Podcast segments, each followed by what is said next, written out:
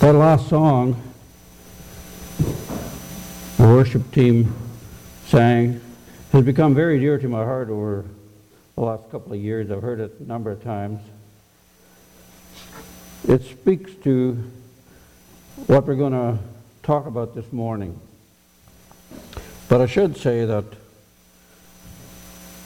thanks for reading that passage, Jim, from Psalm 119. That's going to be our text this morning. The whole Psalm 119, so we might be here for a couple of weeks. After Jim's sermon last Sunday, I felt a little bit like I'm in his exhaust fumes. He spoke a lot about the Word of God and its authority in our lives, and also the importance of the Word of God in our lives. This is how God speaks to us today in the 21st century. That song, that last song we sang, was written by a lady by the name of Lynn DeShazo. I don't know much about her. But the words of those, that song always speak to me. And I'll just uh, go through a small part of that song and just tell you what kind of thoughts come to my mind when I hear those words. It begins, holy words long preserved. These words are meticulously, were meticulously preserved by Hebrew scribes over uh, centuries of time. These scribes may have been the greatest record keepers of all time. They were so meticulous that if there was one small error, they would throw out the whole scroll and begin again. Hence, we have the reference by Jesus in Matthew 5:18, uh, referring to one jot or tittle in the King James.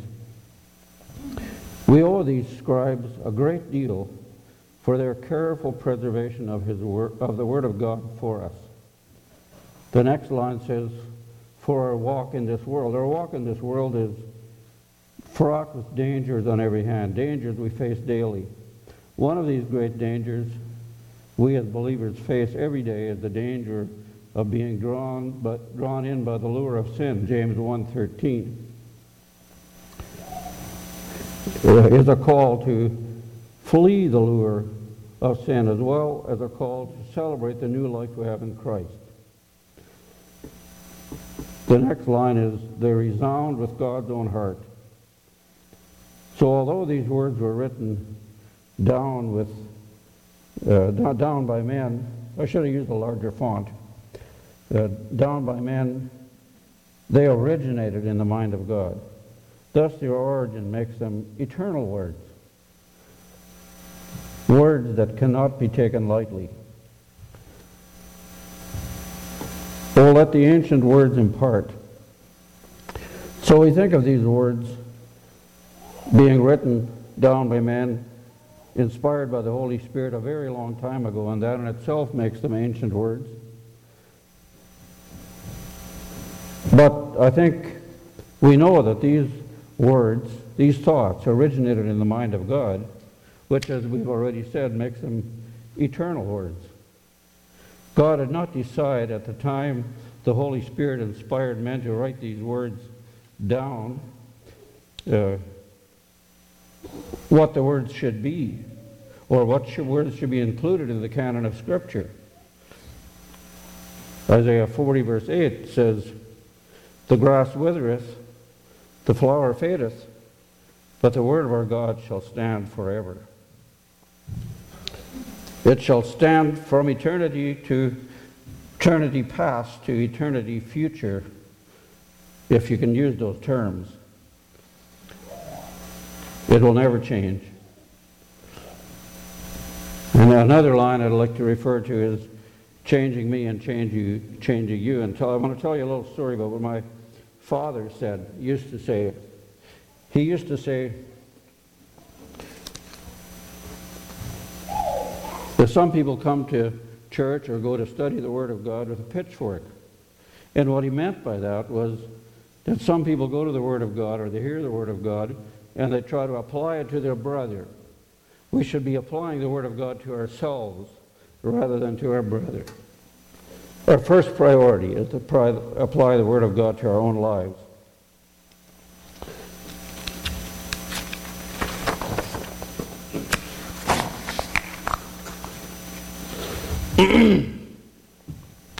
This morning, I want to help us to gain a greater appreciation for the Word of God, and I can think of no better way to do that than to take a look at Psalm 119.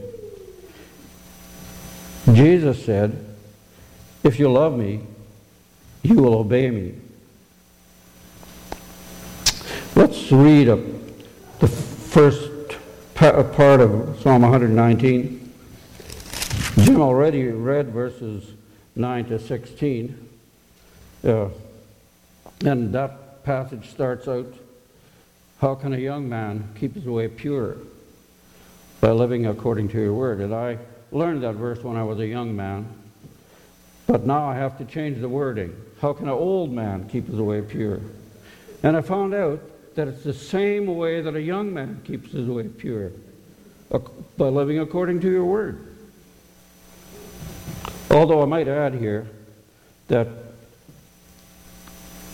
if a young man can keep his way pure, he'll have less trouble as an old man keeping his way pure. Starting at verse 1 Blessed are they whose ways are blameless, who walk according to the law of the Lord. Blessed are they who keep his statutes and seek him with all their heart. They do nothing wrong, they walk in his ways. You have laid down precepts that are to be fully obeyed. Oh, that my ways were steadfast in obeying your decrees. Then I would not be put to shame when I consider all your commands. I will praise you with an upright heart as I learn your righteous laws. I will obey your decrees. Do not utterly forsake me.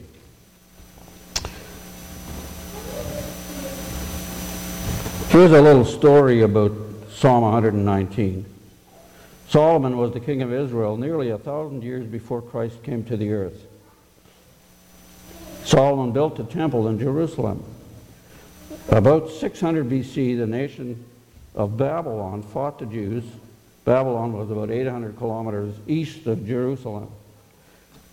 The Babylonians won the fight, and they took many Jews to Babylon. This is referred to as the exile. The Babylonians also destroyed the temple. After the exile, many Jews went back to their own country, and about 500 BC they rebuilt the temple. Then they made the book of Psalms to sing in their new temple. Some are old Psalms by David, Moses, and Isaiah. Other Psalms were new, like Psalm 1 and Psalm 119 was probably one of these new psalms. It was a very special psalm. There are 176 verses or parts in it. Some people think that 176 different people wrote one verse each.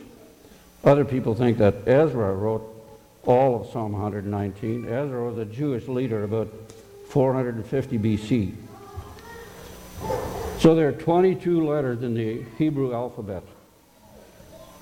The Jew, Jews spoke Hebrew, so they wrote Psalm 119 in their Hebrew language. The first letter of the Hebrew alphabet is Aleph. Verses 1 to 8 all begin with Aleph. Beth is the second letter. Verses 9 to 16 all begin with Beth. Verses 17 to 24 begin with the third letter of the Hebrew alphabet, and so on. So there are 22 times 8, or 176 verses in the psalm. We think they did this to make it easier for them to remember the psalm. It was probably a psalm that Jewish leaders were required to remember. We have not made the verses, we, we have not made the verses to start with the right letter in this translation. It's pretty hard to do. But we put the psalm into 22 groups of eight verses in each group. There are also eight special words in the psalm. To the Jews, these eight words were important. They described what God told them to do. They're also important for Christians because they tell them the ways that God speaks to them. The most important way is through the Bible. We call the Bible the Word of God. Psalm 119 is the longest chapter in the Bible. You'll probably find that you can study it more easily in groups of eight verses. That's what I found out. We often receive appeals from relief organizations with pictures of starving children from some poverty stricken area of the world. It's sad that people are starving when there's plenty of food in the world to feed them. But I wonder does God see? I wonder if God could take a snapshot of our spiritual condition, would we look like these children spiritually, starved for the food for our soul that is in His Word? If so, it is especially sad because in our country we all own Bibles, or at least have easy access to a Bible. Nowadays, it's just a click on the Google and you, you have the Bible right in front of you. Usually, that, usually what is lacking with a person who's spiritually malnourished is the motivation to feed himself or else some basic principles on how to do it. I hope to motivate us to feed ourselves from God's Word and to give us a few basic principles to get us going. Psalm 119 shows us that the Word of God should have top priority in our lives. It stands as a giant among the Psalms. It's the longest psalm and the longest chapter in the Bible, 176 verses. Since the book of Psalms is the longest book in the Bible, it shows us the priority of praise and worship to God. Since Psalm 119 is the longest psalm in the Bible, it shows us the priority that God's Word should have in our life. Depending on how you count, only three to five couplets lack a direct reference to the written Word of God through some synonyms such as laws, testimonies, statutes, etc. Although there are some obvious themes running through the psalm, the overall structure seems to be determined mostly by the alphabetic arrangement. It is the A to Z of God's Word. We could easily spend six months working through the Psalms. Spurgeon has 398 pages on it in his Treasury of David. Another pastor preached 19 sermons on random verses from it. I'm just going to skim over a few themes under the overall theme that because the Bible is God's authoritative, reliable, and powerful word, we should make it top priority in our lives. There are many qualities we can study about the Bible, but I'm just going to develop three themes from Psalm 119. God's word is authoritative, reliable, and powerful. Number one, the Bible is God's authoritative word. When God speaks, he doesn't mumble. The Bible is a book of help is not a book of helpful hints for happy living. It speaks with authority. The terms we use as synonyms for the Bible in this psalm convey the concept of authority. Number one, law. This synonym is used 25 times in this psalm. It has the nuance of teaching. It can refer to a single command to the first five books of Moses or to all the scripture. The law reveals God's will for how his people are to live. Since it comes from God, the law is not just for academic interest, but for obedience. Number two, testimonies. This word is used 10 times in the psalm. From a root meaning to bear witness. It points to the dependability of the Bible as a witness of things of God. It also has the nuance of warning. Number three, ways. This is used seven times refers to God's characteristic manner of acting as contrasted with our ways. Number four, precepts, used 21 times in this psalm. Comes from a word meaning to oversee or to play, pay close attention to a matter. Thus, it points to the particular instructions of the Lord as one, of the, as one who cares about detail. Statutes, number five, statutes, used 22 times, comes from, the, from a word meaning to engrave in stone, and thus they speak of binding force and permanence of Scripture. By the way, that was a quote from a man named Kidner. I don't know who he is, but I took the quote and found it on Google. Number six, commandments used 22 times in the Psalms, points to the straight authority of what is said, again from Kidner. It has the idea of giving orders. Judgments or ordinances, used 13 times. Has the idea of justice rooted in God's character. These are the decisions of all the wise, of the all-wise judge about common human situations. Again, Kidner. Number eight, word, used 23 times. It's the most general term of all, emphasizing the fact that God has spoken.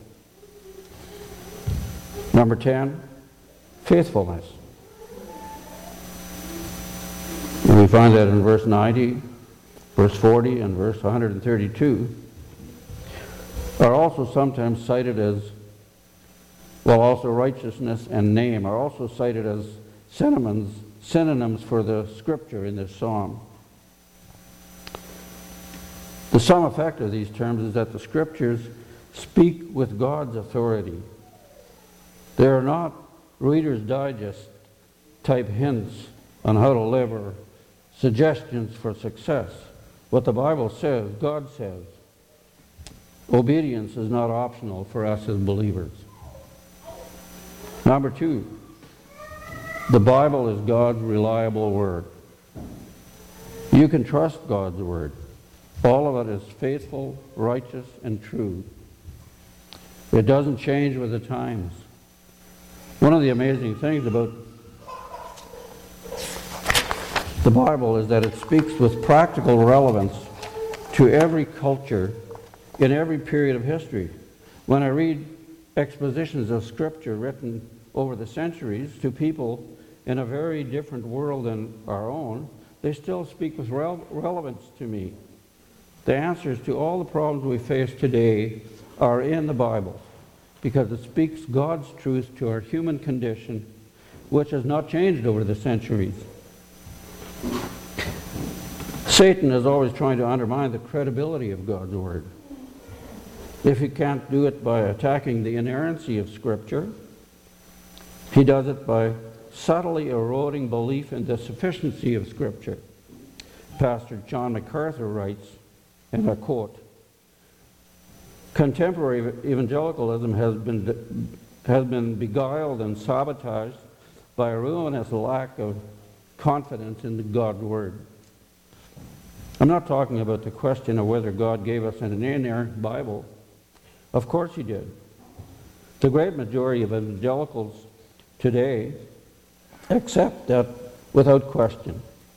But many who would never doubt the Bible's authenticity as God's Word or distrust it, its essential, uh, distrust its essential authority as a guide for righteous living, have nevertheless accepted the notion that Scripture simply does not contain all we need to minister well in the fields of, in these complex and sophisticated modern times.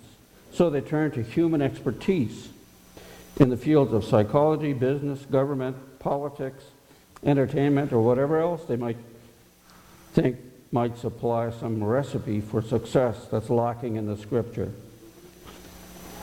We need to come back to what the psalmist here repeatedly affirms. The scripture is reliable because it comes to us from God who understands our needs and who graciously has revealed how we should live The Bible is God's authoritative, reliable word. We must trust it. End of quote. I know it's a long quote. Down through the centuries, the Bible, well, number three, the Bible is God's powerful word. Down through the centuries, the Bible has had life transforming effects in the lives of countless people from every conceivable walk of life. Here are five of the effects of the word from Psalm 119. A. The word gives us, brings us into a living relationship with the living God. We don't study the Bible to become Bible scholars, nor do we study it simply to learn and follow its moral precepts, although we should do that. We study the Bible to seek God Himself. The Word of God brings us into spiritual life and sustains us in that life when our hearts grow cold. Since God is the author of life itself, His Word has life giving power, both to bring the spiritually dead person to life and to renew the believer. When the psalmist in New Testament terminology is while the psalmist in the New Testament terminology is already born again, he recognizes that the Word of God is the source of spiritual life and vitality. The Hebrew word means cause me to live. If the psalmist needed ongoing revival. How much more do we? The source of such revival is vital contact with God through His life giving Word. If you know Christ as your Savior, you're going through a, di- but, but you're going through a difficult or dry time, many of us are now. Seek God through His Word. God will use it to revive you. If you don't yet know Christ, read the Word. John is a good place to start. And ask God to reveal himself to you. He will. And you will be born again to a living hope.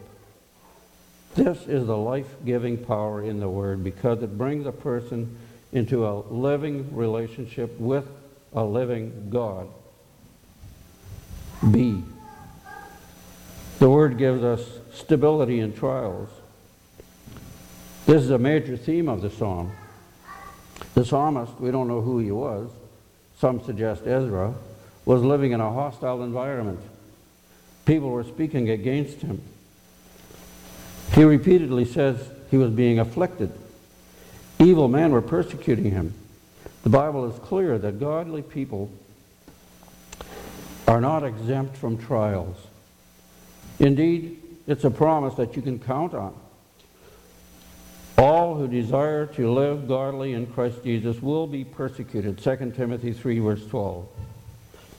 But in all his trials, God's word gave the psalmist stability and comfort. After a trip to the United States, a German theologian was asked his observation about American Christianity. He replied, they have, they have an inadequate view of suffering. He was right.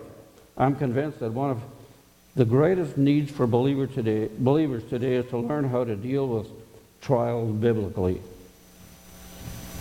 And we have a great opportunity right now.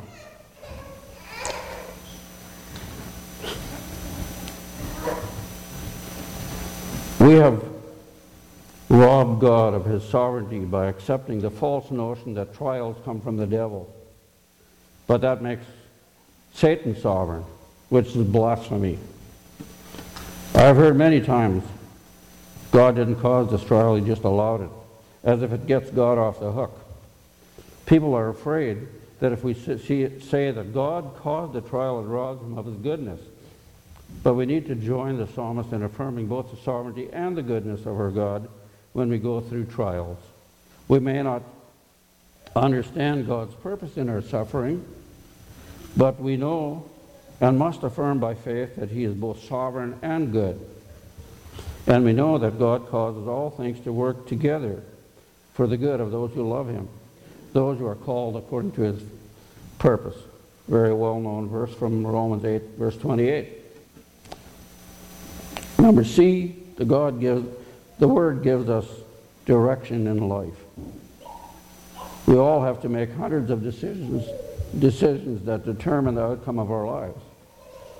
Some are minor, some are major, but they all clump together to shape our lives. In the complex world in which we live, we desperately need God, God's wisdom for making sound decisions. In the winter, sometimes we have to shut the light off, shut off the light, and try to navigate the room in the dark without running into chairs and other objects. We're not always successful. The world is like that. It's dark and strewn with obstacles to trip us up. As we grow up in the dark, if we, have made a, if we make a wrong turn, we can experience a great deal of pain. God's Word is our source of light. It shows us the path of God's wisdom so that we don't have to whack our shins in the dark.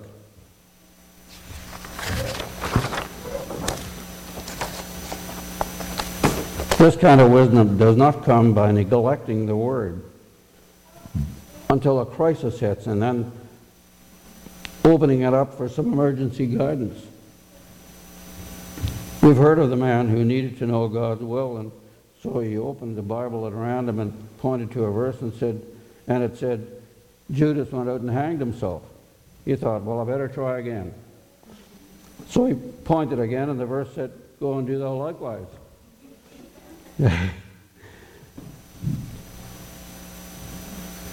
so he thought, this can't be what God wants.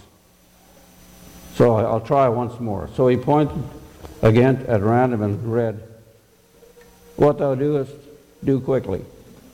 God's wisdom and direction comes from a thorough knowledge of his word, gleaned over the years as a person walking closely with him.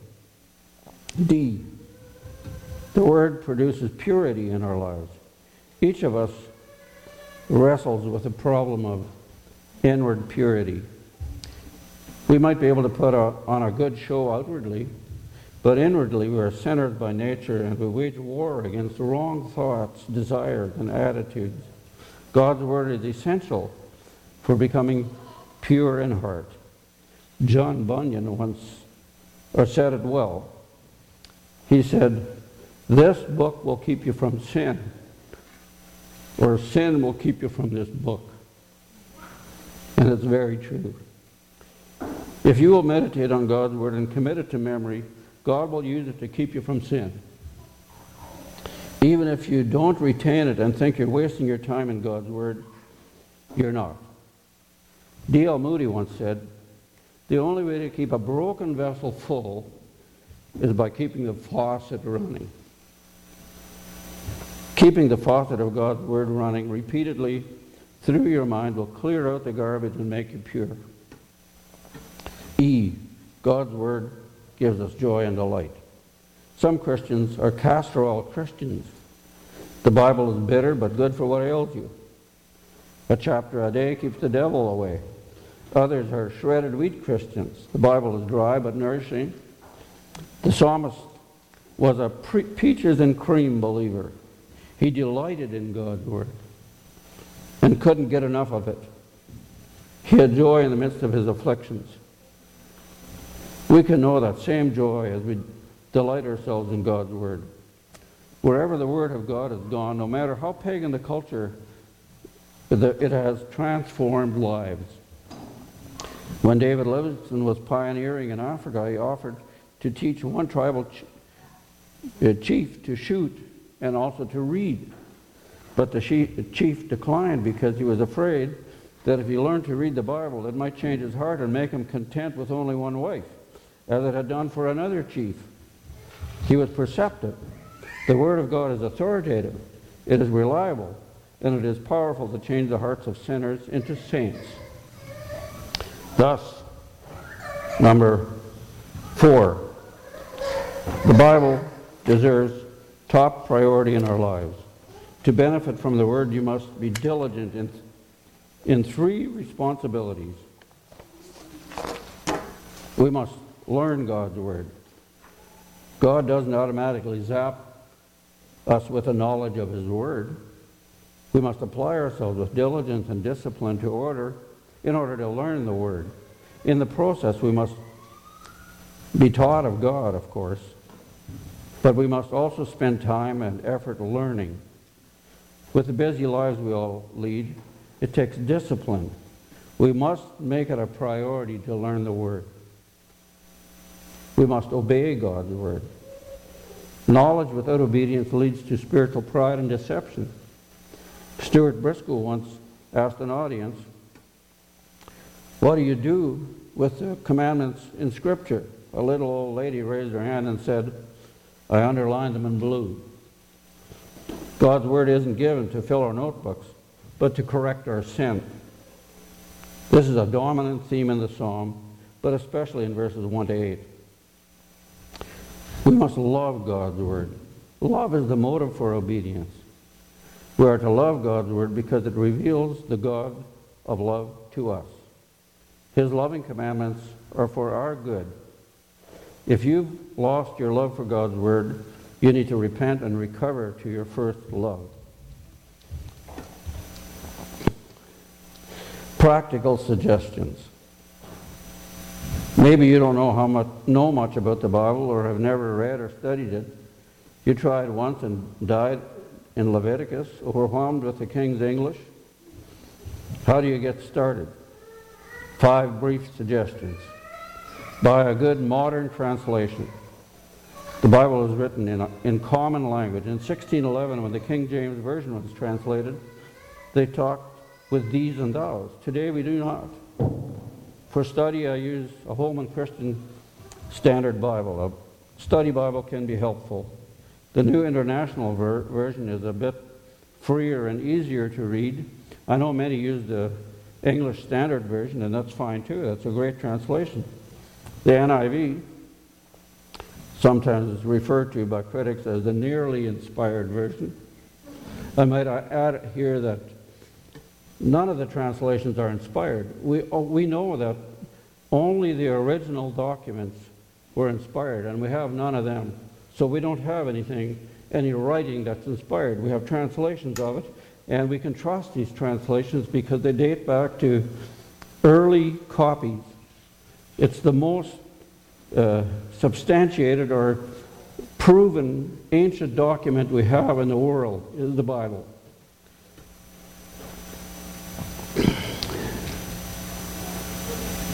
Be systematic according to your needs. I would recommend starting in the New Testament. Always read Psalm, also read Psalms and Proverbs in the Old Testament. After you've read through the New Testament a few times and are grounded, you can build on it with the Old Testament. Your needs will vary. Sometimes you'll want to read through the whole New Testament or through a whole book very rapidly. Other times you'll want to slow down and chew on a shorter section.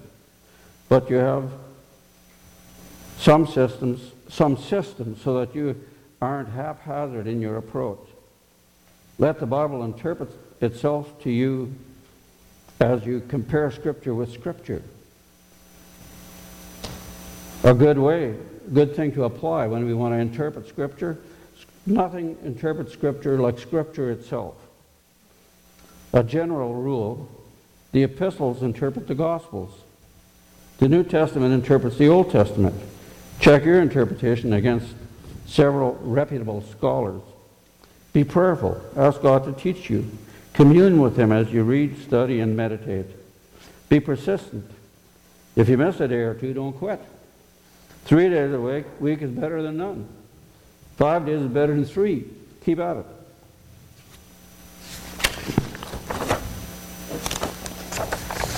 Be practical. The Bible is meant to be obeyed. Apply it to your life, not to your mate or your kids. Ask God for wisdom in applying it. Be as specific as possible. For example, you may apply Psalm 119:11 by thinking, I ought to memorize Scripture.